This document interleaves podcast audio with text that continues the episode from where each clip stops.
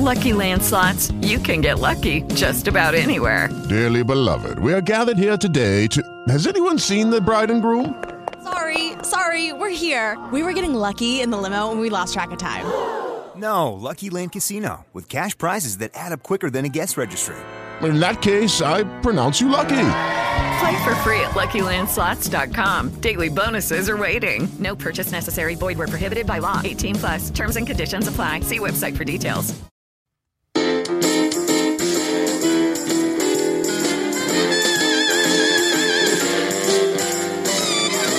Potholes and politicians, the prestidigitators and magicians. First you see the money, then you don't. There's nothing to fill the holes while they're filling their pockets. Potholes and politicians bouncing down the road. Everybody's wishing for no more corruption and dysfunction. It's gonna take divine intervention. And God bless you out there. And you are listening to the Founders Show, the voice of the Founding Fathers, coming to you deep within the bowels of those mystic and cryptic alligator swamps of the Big Easy, that old crescent city, New Orleans, Louisiana. And this is your very own Chaplain Hy McHenry with Christopher Tidmore. And ladies and gentlemen, we got quite the show for you today. Coming up, we're going to analyze the U.S. Senate race. Where, who is on top? Is it going to be a wash for John Kennedy, or does he have some unexpected problems? We're also going to look back at the primary. We didn't get to look at that very much last week. We're going to ask some fundamental questions about the state budget. New uh, statistics say that there's going to be an $18 million cut to state universities on top of all the cuts last year, over $70 million. Does that mean we have to start looking really innovatively? And has LSU inadvertently given us the answer? Should it move to privatization and funding the other schools? We'll talk about all that and more. But before we get into any of those conversations, ladies and gentlemen, we're going to turn our attention to the plight of many of our veterans that is being articulated in a new one woman show. One of the most extraordinary uh, actresses in the city of New Orleans is a lady by the name of Carrie Cahill. You might have seen her on uh, uh, the, the, you know The Walking Dead and other prominent shows. And she has a new show called Grounded. It's playing it's, uh, uh, in uh, co- cooperation with Southern Repertory Theater. It's actually in the basement at Loyola University. And Carrie, welcome to the program. What is Grounded? Hi, thank you for having me. Um, grounded is a story about a fighter pilot who gets grounded uh, because of modern warfare. So she gets grounded. She has a baby. She comes back and she wants to go back in the air and she wants to go and deploy and do everything the way she used to do it. And that's not how they do it anymore. And she gets sent to Creech Air Force Base in Nevada and she has to drive to war every day and then drive home at the end of the day. And it's about that experience and what the change of identity is and all of that for her. We're talking about our pilots not only dealing with the aftermath of fighting, but dealing with the advent of drone warfare. Mm-hmm. Yeah, exactly. It's dealing with um, a lot of just identity in terms of her identity with like the flight suit, what it means to her, and how she handles going into drone warfare and modern warfare, and what that means for her, and what it's like to be eight thousand miles away from the war that you're in, that you're that you're bombing people and you're eight thousand miles away. Carrie Cahill, I have to ask you, I have seen you do uh, roles across the spectrum. You have a range as an actress. I've never seen you play a fighter pilot or anything remotely similar. This is a one woman show where basically you talk, you stand on stage and talk for more than an hour. How did you, uh, how did you explore and get into this role? Um, well, I was lucky. Me and Amy actually talked about this in April. So I got the script in April and I've I've gotten to live with it for about six months, which is part of the reason, which is great, and I think it's how one woman shows probably have to be done. And um, so what it, what I did partially was I have a lot of veteran friends, and I was able to talk to a lot of them about fighter pilots, their their experience over there, et cetera. I actually got to talk to a drone pilot in Creech Air Force Base. They were they let us talk to one. She was amazing. She was great. Had a lot of insight. And um, and then what you do too is you have to take the script and take the soldier that you're playing. And one of the things that was said to me, and I won't say who said it, was that fighter pilots have a really big ego. They tend to be pretty arrogant, and one of the reasons for that is it's the same reason a heart surgeon might have a really high confidence. It's because you don't really get to have self doubt when you're flying 500 miles an hour. you know, you don't, you can't suddenly think, oh my God, what if I don't know what I'm doing? You have to be really confident. And I, and I sort of took that and took the script and, you know, and sat on it a lot and read it out loud every day for three months straight and just, you know, let it marinate and research and all the things, you know. Carrie, this is uh, Chaplain Hy McHenry, and thank you so much for being on the show with us today. And I'm a veteran myself, and I know Flyboys because we've done a lot of operations with them. I, I, my background, U.S. Army Special Forces, and we kind of have that same kind of bravado. And it's you're right because we do specialized missions that require uh, extreme concentration and ex- with lots of stress and uh, you know it, it, pinpoint accuracy, etc. So we understand that that bravado, if you will, that kind of personality. But that's what it takes really to get the job done. And um, so uh, believe me, I can understand that. It's it's not a knock on them really. It's just the way they handle the challenges they have. And uh, they're really good folks. Uh, you know, one of the guys that just ran for Senate, Rob Maness, he was a, a highly decorated uh, flight, you know, fighter pilot and bomber bomber pilot and all that. He commanded squadrons. He had several combat tours of duty. And uh, if you ever get to know him, he's just a gentle, easygoing guy. But I guarantee you, you can see that that kind of uh, daring do coming out of him when he talks about some of his his uh, past. And uh, I've known several several like like um, there's another fellow who we're to have on the show uh, coming up in the future name, and he's uh, his um, his name is Rich Treadway, and he's the one who actually led the first squadrons in for the Gulf War of the stealth bombers. He helped develop that program, and then he led the first squadron in. He was a commander for it. And then when it was over with, he handled the stealth program for another like 10 years. He had quite a, quite a background with that. And when you hear him talking about it, you can see how, again, that, that bravado and daring do comes out. But it's just the way they handle the tremendous challenges that they have time, which is not true. And I think that's the thing for for people to get from the show. I hope is is that there's a there's a work mentality and like you talk about like that endpoint focus where they go in and it's mission and it's this is what we got to do and this is it and then and then it's the going home at the end of the day that's that's often the harder part I think sometimes. You're right, Carrie. Anyway, um, they're really good folks, and uh, and it's just the job that kind of brings that out in them. But they're really very good, stable people. Anyway, and you kind of see that if you saw the movie uh, Top Gun, it came out in that. Yeah, it did a little bit, and I mean, you see it in a couple different things. Full Metal Jacket, I think, had some of that, but but it's anybody. I mean, you know, you talk to any if it's a high risk situation. I, that's why I compared it to surgeons because they have that. You sort of see that look in their eyes too, where they sort of go in and and they're working on a beating heart and and you just don't get to have self doubt in that moment you know you just have to trust that you know every you know it and you're in point and you're there so it's it's kind of been a fascinating thing to get into in terms of being an actor because I sort of have to go into that mode on stage because there's no safety net so I have to go out there and just go, you know what? It doesn't matter what anybody says or what anybody does. I'm going to be on stage for an hour and a half talking, and I know what I'm going to do. And I, you know, there's a, it's not at all the same because, you know, if I fail, nobody dies but um, it's a lot less risk. For those just joining us, ladies and gentlemen, you're listening to Carrie Cahill. She is the star of the new show. Uh, the, the new uh, stage play Grounded that is being performed at Loyola University in cooperation with Southern Repertory Theater. It's in the uh, underground of it. It'll be performed through the weekend. For those joining us, of course, this is the Founders Show. We we air um, our first airing on Fridays from eight to nine a.m. Our main airings on WSLA fifteen sixty a.m. and then our main airings on WRNO 99.5 FM from eight to nine on Sundays, and then again on Monday and Wednesday from eight to nine. And your airing, uh, your show is playing on Friday and Sunday. The the dates of our first two airings. How if somebody wants to get tickets to see Grounded at Loyola Carrie Cahill, how would they do it?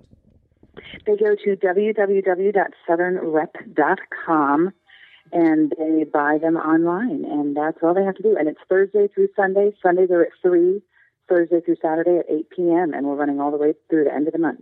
Everybody's listening can get a, a show. And I want to add one, one other question, if we could, Carrie Cahill, because besides the, the level of confidence that a fighter pilot must have and, uh, and focus, what was the most unexpected thing you had as you step in for 90 minutes at a time and and essentially adopt the role of a fighter pilot who's playing a drone pilot? What was the un- most unexpected thing you learned?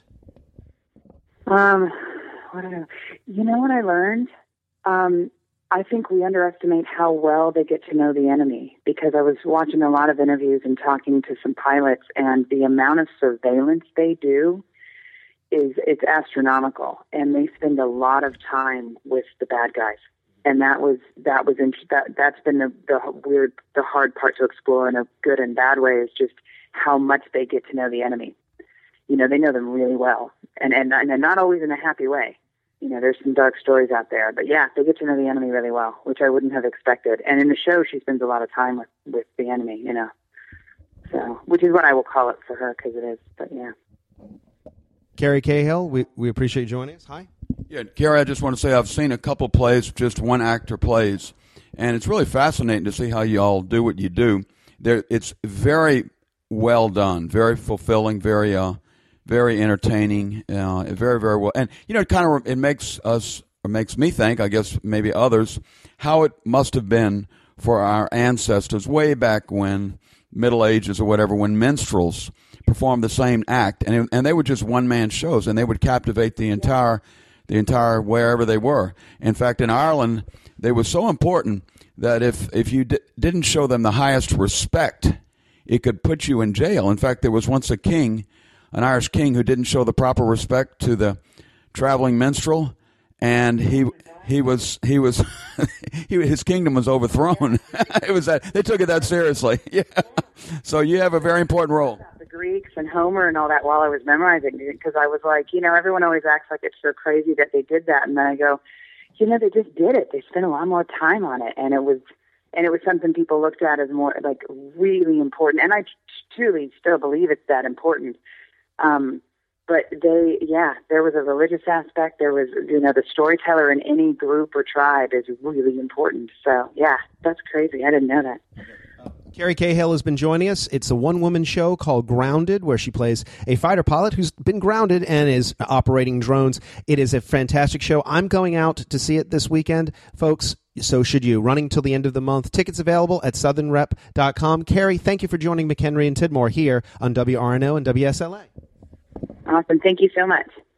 We'll be back, ladies and gentlemen, talking a little bit about the Senate race, the presidential race, the impacts of all of this, and a little bit about the state budget and LSU right after these important messages. Stay tuned.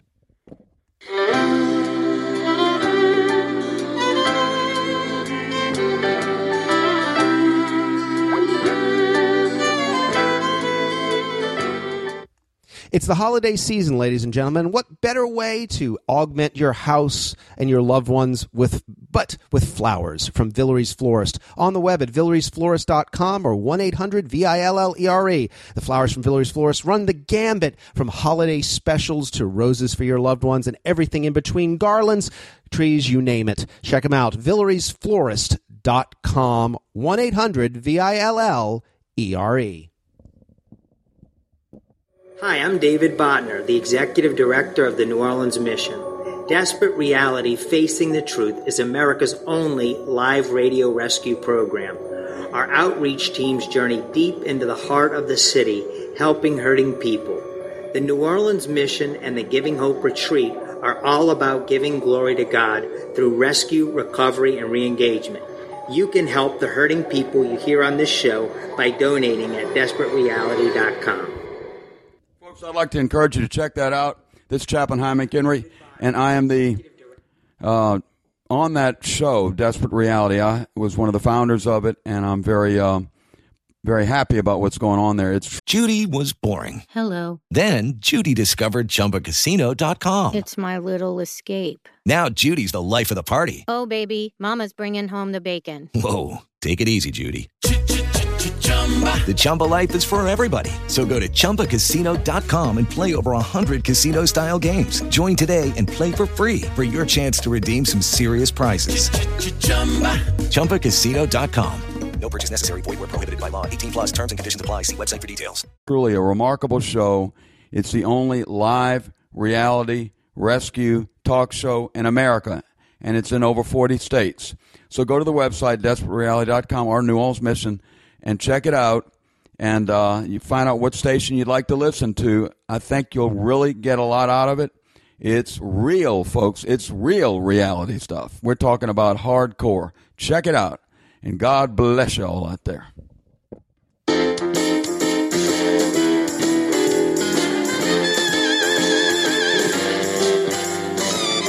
Potholes, politicians, prestidigitators, and Folks, we're back. Boy, we got some exciting things to go over. Louisiana sure is up in trouble again.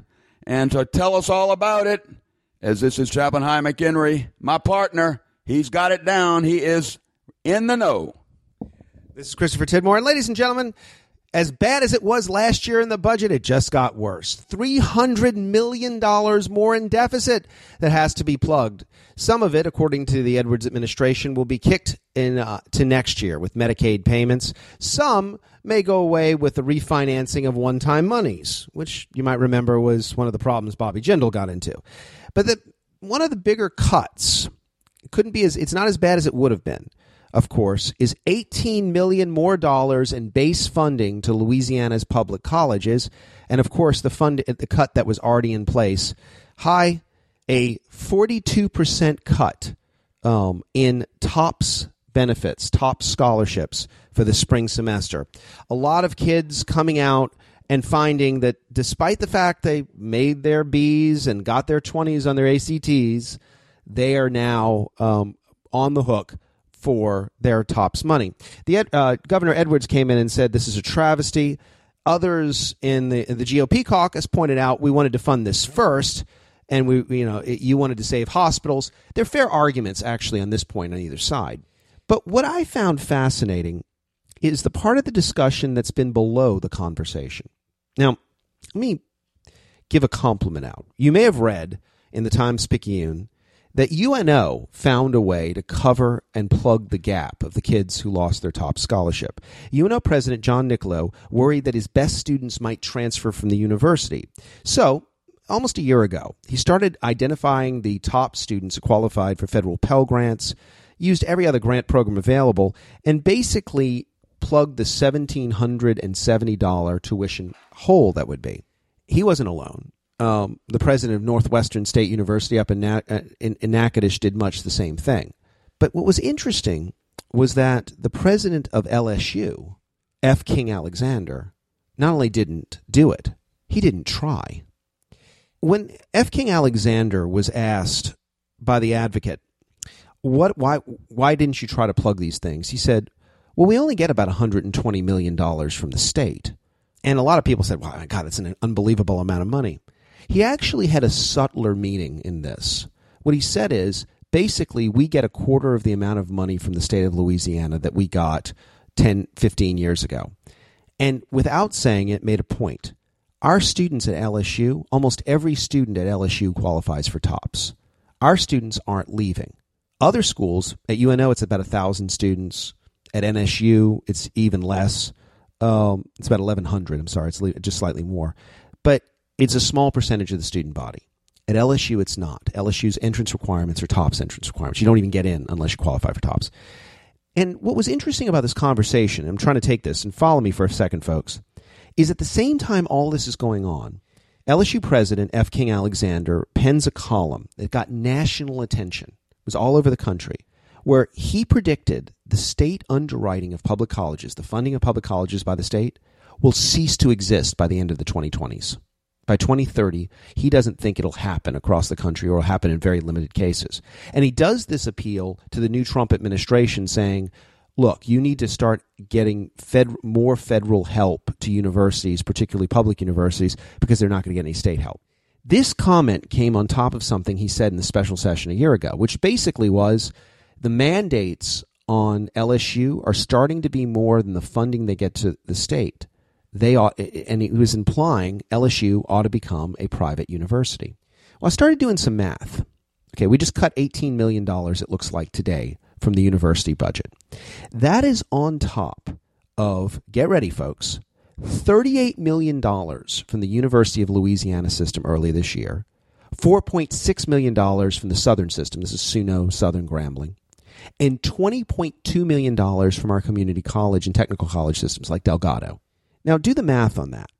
And you start saying, oh my God, um, we're in a lot of that $120 million. And I started asking a question What if we did the unthinkable? If students are going to be at LSU, Louisiana kids want to be Tigers. They want to go to LSU. They want to be in Death Valley. They want to do that. Maybe it's time to start having a serious conversation about privatizing LSU. What is that going to mean in practical terms? Well, you can't privatize LSU. Well, folks, I'm going to give you a remembrance. And Hy knows as much, if not more, about the topic that I do. Once upon a time, there was a state university, the most prominent flagship state university, founded in 1834. That was privatized. It was privatized in 1884. That date is not an accident. It was called the University of Louisiana.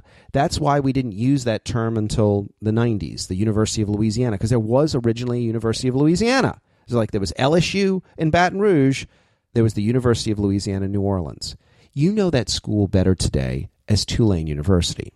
In 1884, at the end of the uh, uh, the end of the Cotton Exposition, the World's Fair, Paul Tulane and Josephine Louise Newcomb came over and they made massive financial behest on the condition that Tulane would move from its downtown campus onto the property that had been set aside originally to build the state capitol and became where the where the World's Fair is. We know it now as Audubon Park and the Tulane campus.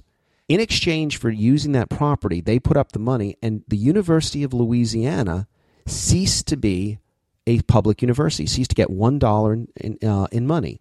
Paul Tulane's money, along with Josephine Newcomb's, who founded the girls' school, which became Newcomb College, ended up funding that school, and the land grant provided a physical state grant to a private institution as it was transitioning. Note these, these points. Why am I saying all that? Because we've done it before. It was the first public university to become private, and I think by any measurement, Tulane University flourishes today. Well, in the state of Louisiana, one of the criticisms we have had for years is we have too many public colleges for our population. To put look at it another way, in Louisiana, we have as many public colleges as Florida does with seven times our population. That is duplicative. So I started looking at it and I said, wait a second.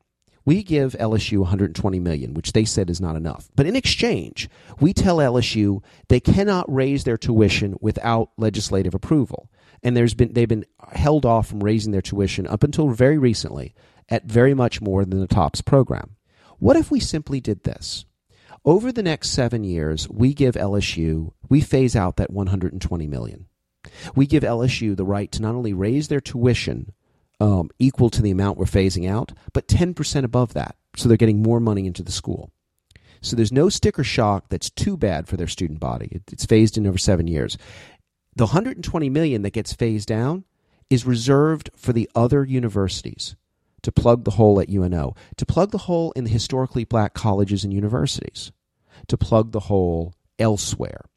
Now the whole 120 million won't be saved. I'll be the first one to say it because we can't privatize the two medical schools in New Orleans and Shreveport. We have to have affordable doctor training because if you we all had private med schools, we wouldn't have as many doctors in Louisiana, and that's one of the trade-offs. And we probably would have to take LSU's uh, Shreveport campus and Alexandria campus, LSU S and LSU A, and bring them into the um, University of Louisiana system. But as far as I can calculate, Hy, we would save about eighty to ninety million dollars by doing this. By the way, what is the deficit of the other universities right now? About 80 to 90 million dollars. We could plug the problems we have in our other universities. And for those that say, well, you would be taking away LSU from the from the state capital, the public university, the flagship from the state capital, I'd point out that right across the LSU lakes there's another public university. It's called Southern. It's actually a pretty good school for the, for the historically black colleges, it's one of the best. Half the pop, half the student body at Southern is white, um, particularly in the law schools and the graduate schools. We can it exists in the shadow of LSU. So if we let LSU go private and achieve its potentials, and by the way, not just take away the money, take away all the mandates that they have on, and they're, they're myriad of one, the non-medical mandates on agriculture stuff they do for the Department of Agriculture. there's a whole list of them where they have to do things that make no sense from an academic standpoint for the university. It's basically helping other government departments. Well, the state, Christopher Tidmore, paid for all those buildings. Well, guess what? The state paid for the land where Tulane was too. We would just, we wouldn't make it a for profit institution. We'd say, okay, LSU, you become a nonprofit institution. We will donate all the land, the assets into this, phase out your funding over seven years while you're allowed to phase up your tuition. Seven years, you're free and clear, and you be the best university you can be. The thing that why I'm bringing this up now, this impossible idea, is it's all but what LSU president F. King Alexander suggested would happen anyway. And it's what I've heard a lot of Tulane uh, LSU professors saying, look, we want to be a research one institution, but we will never have that as long as we can't get money in. We're hamstrung by the state. A lot of them want the state just to write huge checks and turn them into UNC Chapel Hill. That's not going to happen in the deficit environment. So maybe it's time in this free market era to say, you know what? It's time Louisiana has one less public university, and it's time to let LSU reach its potential, and it's time to be more economical with our tax dollars. And if this means the average LSU student ends up paying about what the average Loyola student pays, about sixteen, eighteen thousand dollars a year, well, you know what? I actually don't think they'll have it. And here's the best part: Did you know, Hy, that Tulane students get TOPS? They do every private university, every student who goes to a private university in Louisiana gets the amount of the TOPS uh, behest, the amount of the TOPS scholarship, what is applied to their tuition bill. So you get about three thirty five hundred dollars if you go to Tulane. Your tuition bill is of course twenty five thirty thousand a semester, but you you get the you get it applied. The same thing would happen at LSU. They'd still qualify for TOPS. It just would be an environment that's different.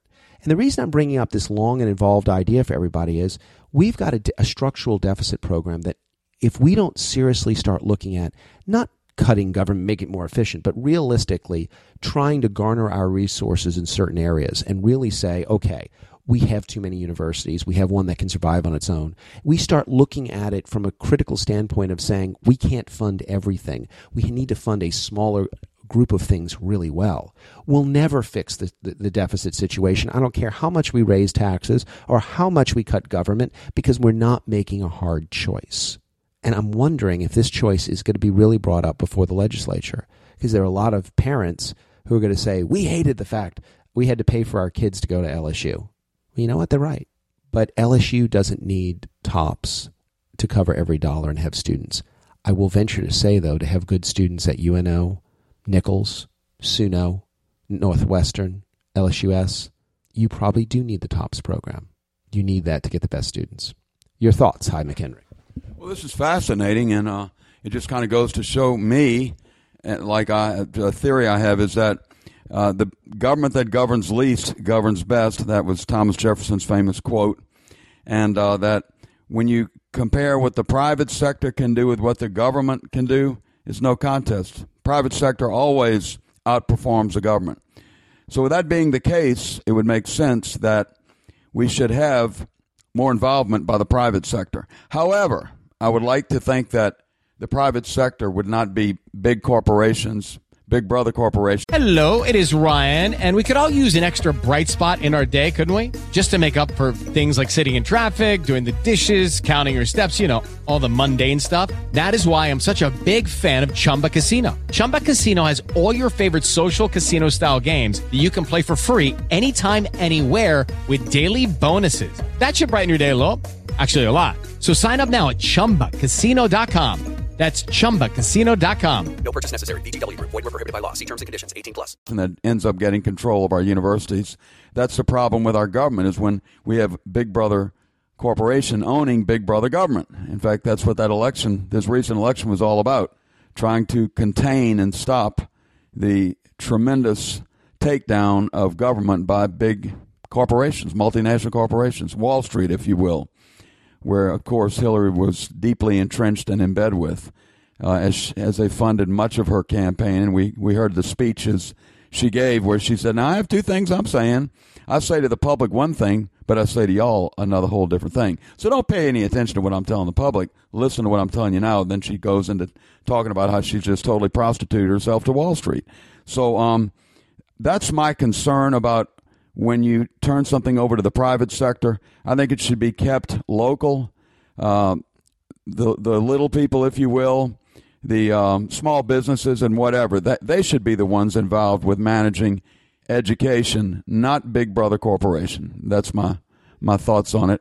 Christopher, what do you think? Well, I mean, God forbid. I mean, next thing you will be electing a president whose big corporation ran a university. Oh, yeah. I'm sorry that that happened, didn't it? Yeah. All right. No, no. Come on. My point. I want to. I want to get back to the state budget because I want. And I want to. We're going to get back. We're going to get to. We're going to get to Trump and the whole works. But I want to get back to state government because this is actually getting missed. We, uh, what, the levels of deficit that we've got going on right now in the state, nobody's talking about We're all pretending like it is, and, and it's having real impact. I mean, think about this. TOPS was effectively the new uh, homestead exemption. It was the thing you didn't mess with. It's the middle class's one benefit. It is there. It is is a Louisiana middle class's social security. You didn't touch it, and yet it's forty two percent less this semester. If that doesn't tell you that we have to do a thorough analysis of what we're spending money on, nothing does. And what is frustrating me is while I'm seeing actually a little bit better out of the Edwards administration than I saw out of the Jindal administration, I was a, I was I carried more water than Gunga Din for Bobby Jindal. So I'm, it's not I'm not playing favorites here.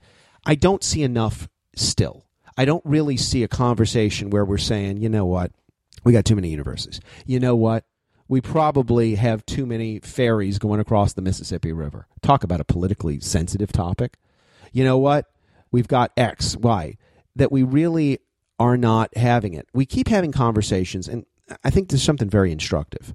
The one of the constitutional amendments that failed was supposedly a tax swap.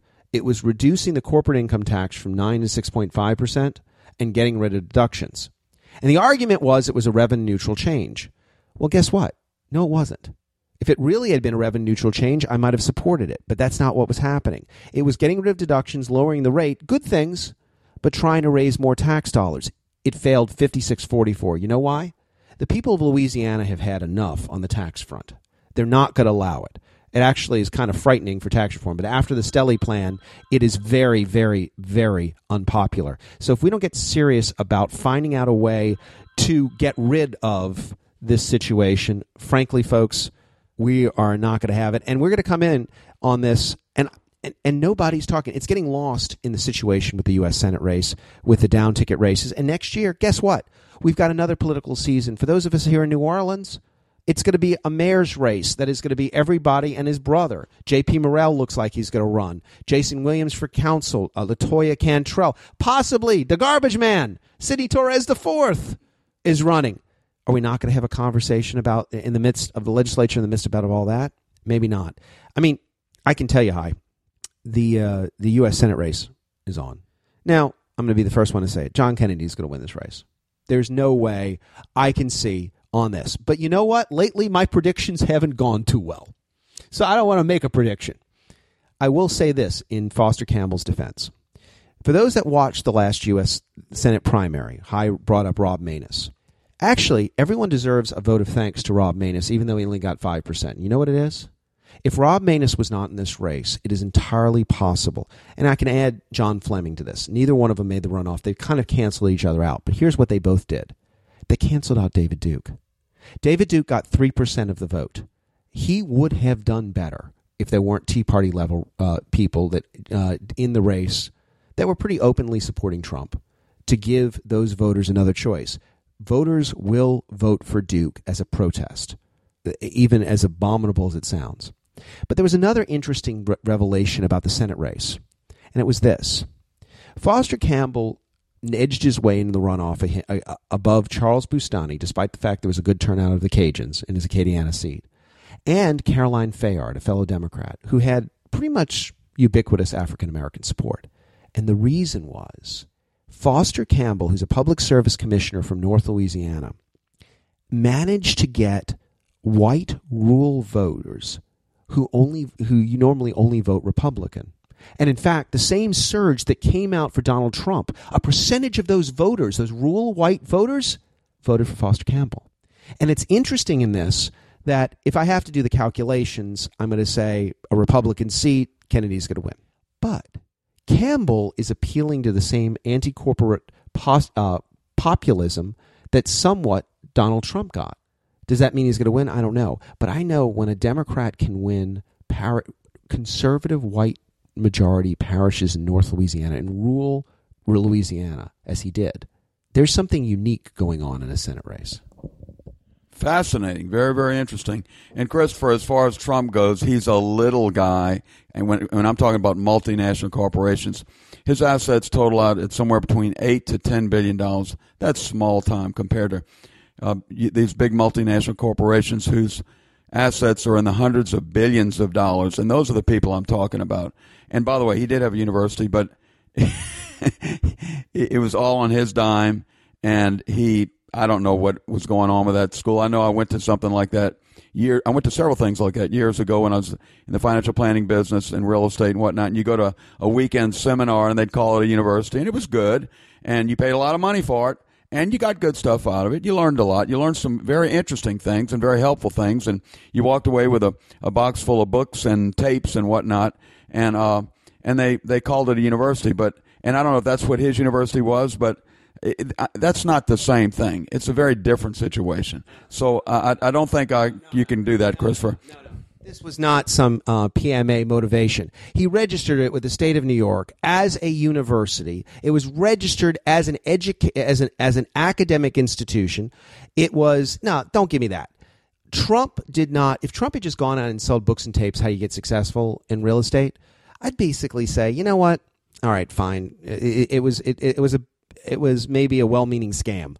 But the fact of the matter is, that's not what happened with Trump University. And I got to tell you, this court case has been delayed, but it's still going to court.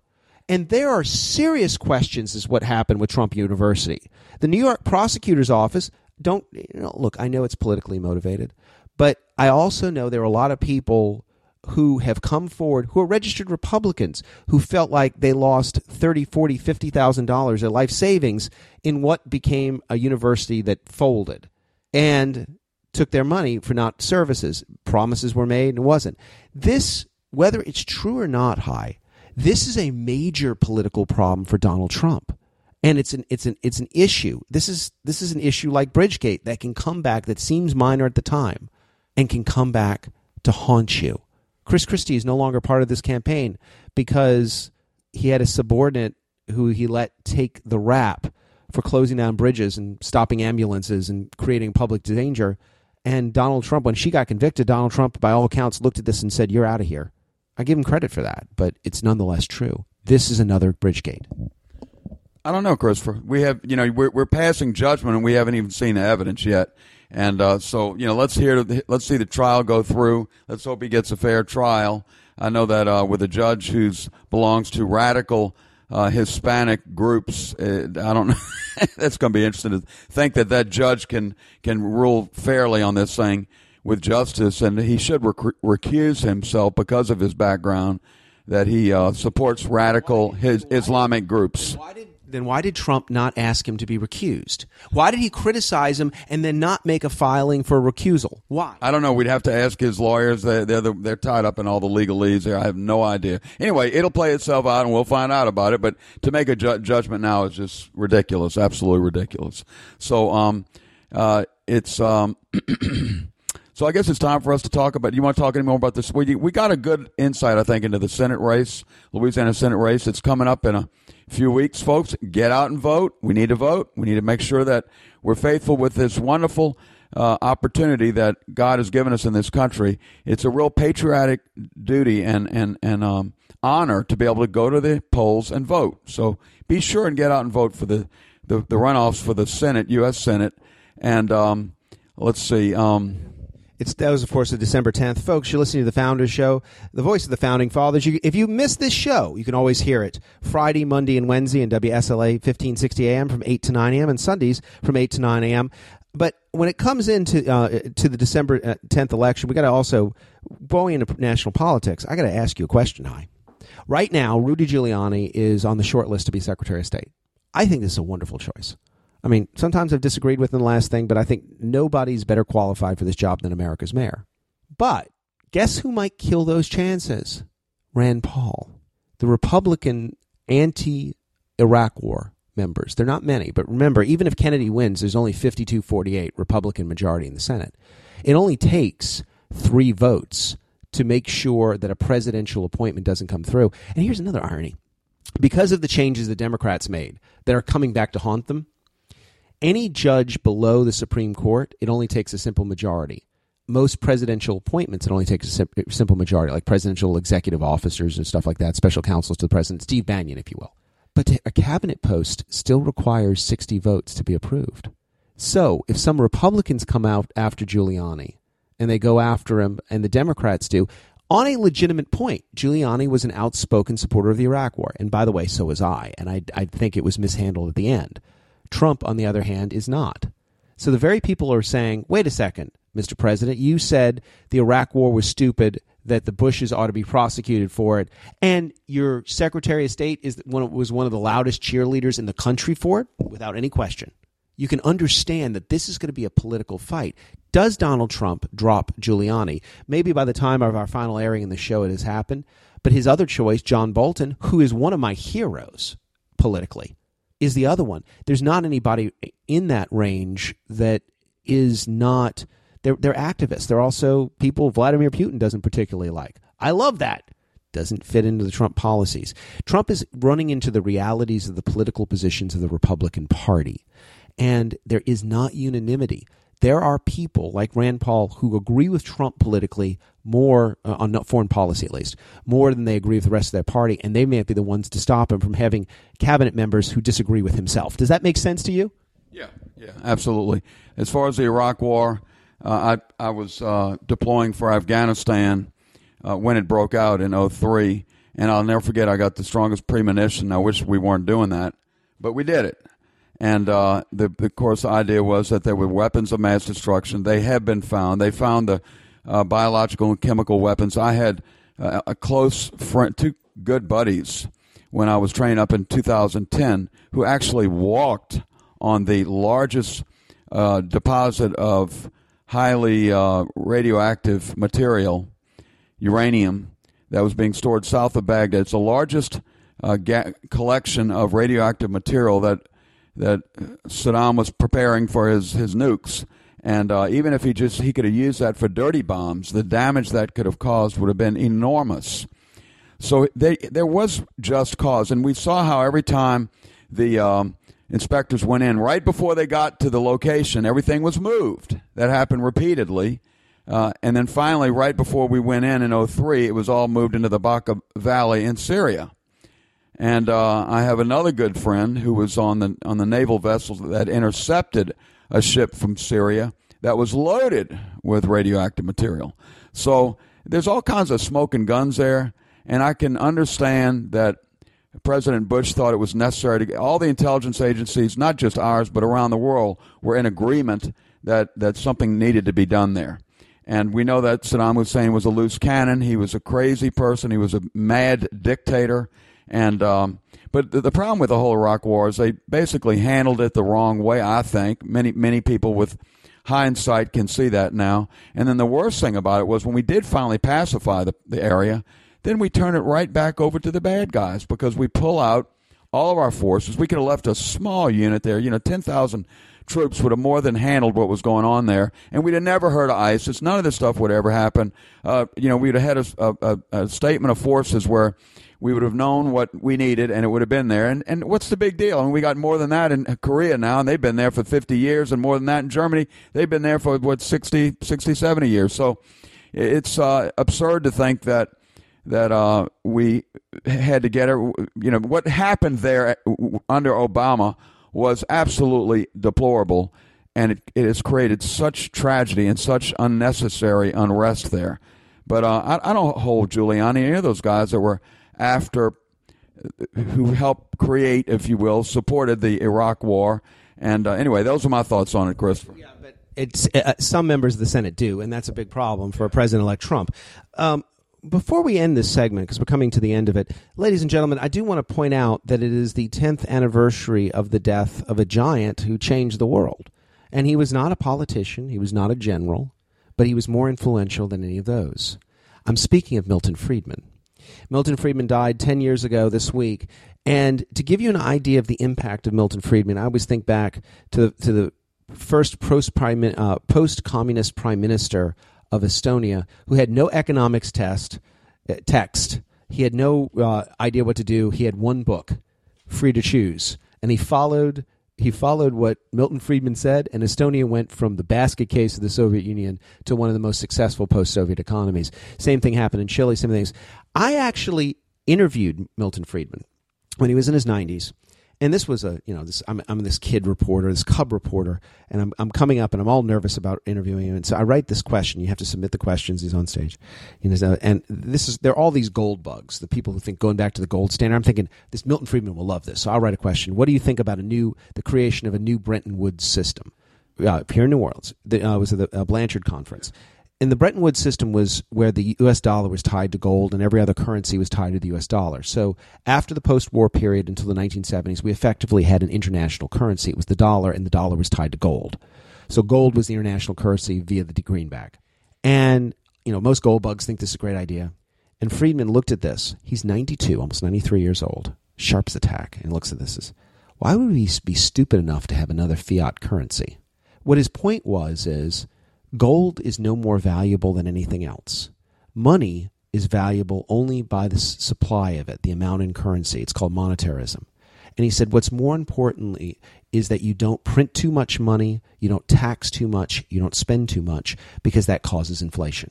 It's very simple. If you control those factors and you don't overregulate people, the economy itself will flourish. You don't have to create wealth wealth will create itself in the right environments. And that statement, which seems so retro in 1983, was ruling the world by 1993 and gave us the world for good or for ill as we had today. And I think Milton Friedman would be the first one to come out and say, um, in the wake of what happened after 2008, he probably would have supported the Fed's quantitative easing, but he probably would be coming out today and saying, you know, folks, just having us come in and spend more and more, you know, having us inflate the currency more and more as Janet Yellen has would probably be a very bad idea. Folks, uh, we're going to take a quick commercial break. When we come back, the Swingari Baba himself will be joining us with a patriotic minute here on WRNO and WSLA. Now, Christopher, I know we didn't have much time for it, but I guess we'll be able to cover it next week because I don't know that these riots are going to stop. But think about it, folks. Here are these wonderful, honorable, civil, uh, Democratic types, whatever they are, liberals, uh, who the day after the election, they're organized riots, and uh, it took the president forever to speak out against it. And then, where was the head of the Democrat Party, whoever it is, they keep having to put new heads in because they're the ones they had were so corrupt. And uh, where was Hillary Clinton? Where, where was Bill Clinton renouncing the horrors of the riots that caused tremendous property damage and personal injury? There was some terrible events of people who were so uh, viciously attacked by these wonderful, compassionate liberals. Well, we don't have time now to really get into that, but we will on the next show. Be thinking about it, folks. And of course, we this is an ongoing problem. I believe the riots have not ended yet. So uh, we'll have plenty to talk about on the next show. So thanks so much for being with us, and we will be right back, folks.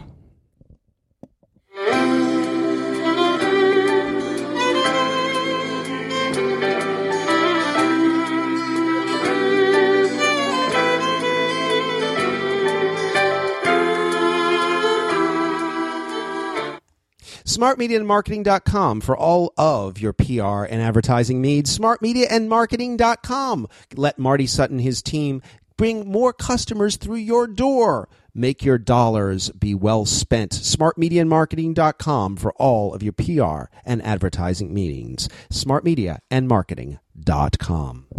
And folks, it's Chaplain Hyman Henry. I want to tell you about our ministry, Lamb Ministries. Check us out. Go to our website, L-A-M-B N-O-L-A dot com. Lambnola dot com. Find out what's going on in the inner city. Find out what's going on with the urban poor. We have a ministry that works with inner city kids, the urban poor, and also now even the business and professional community. So you might want to check us out, find out what we're doing. We'd love to get you involved one way or the other, and we need all the help we can get. We appreciate your prayers and whatever else you can do for Lamb Ministries. Thanks so much, and we will look forward to meeting you in the future. God bless y'all.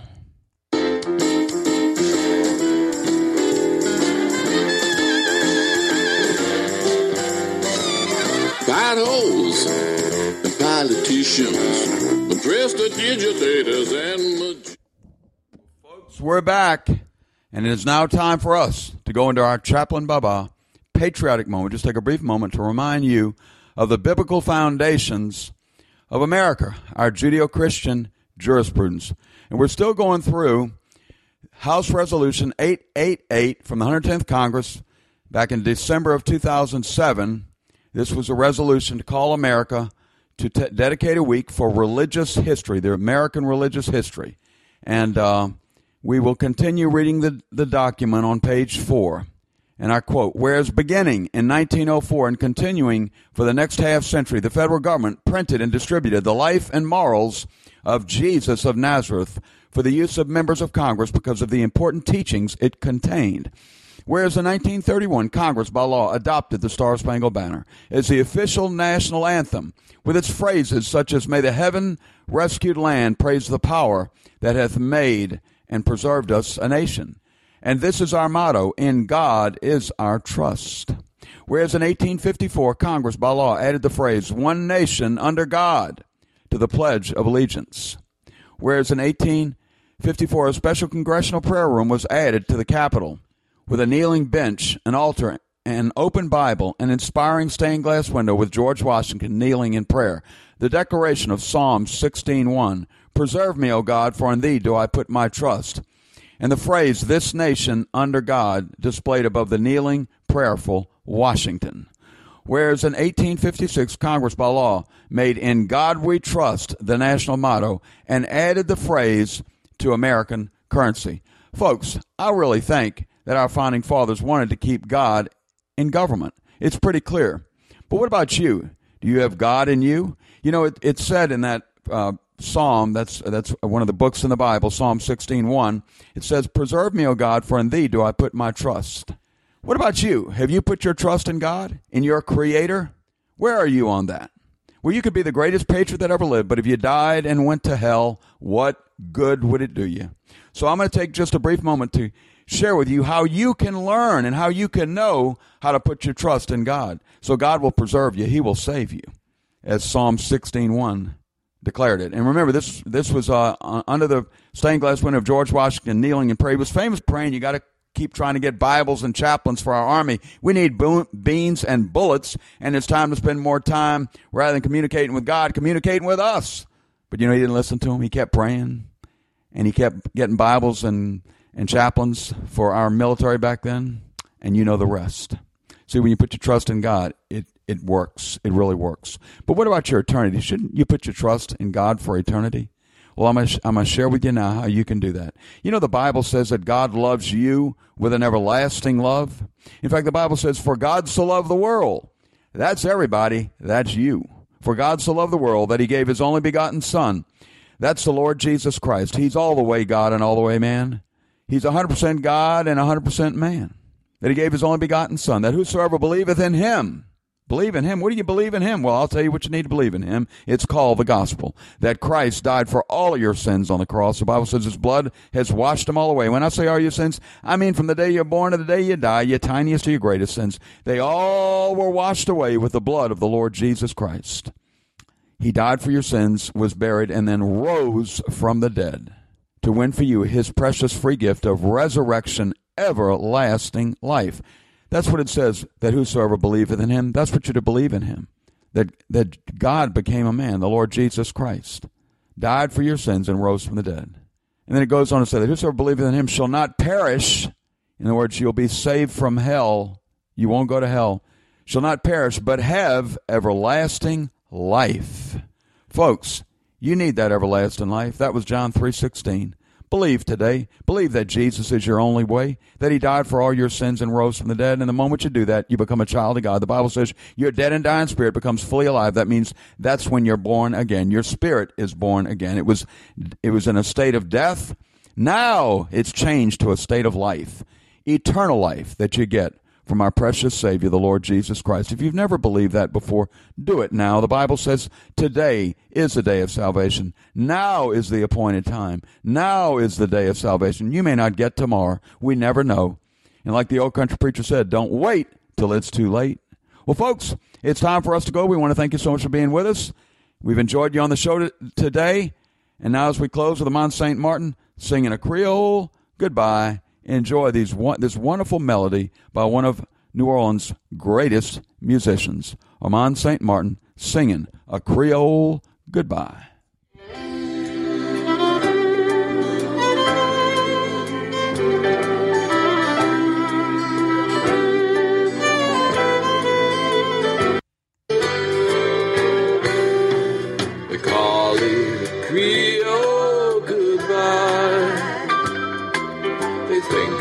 We're just wasting our time.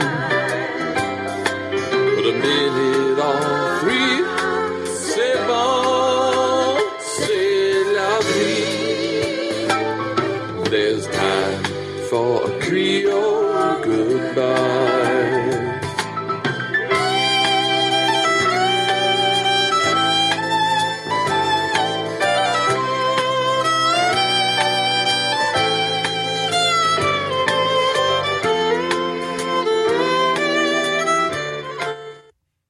Lucky Land Casino asking people what's the weirdest place you've gotten lucky? Lucky? In line at the deli, I guess? Aha, in my dentist's office.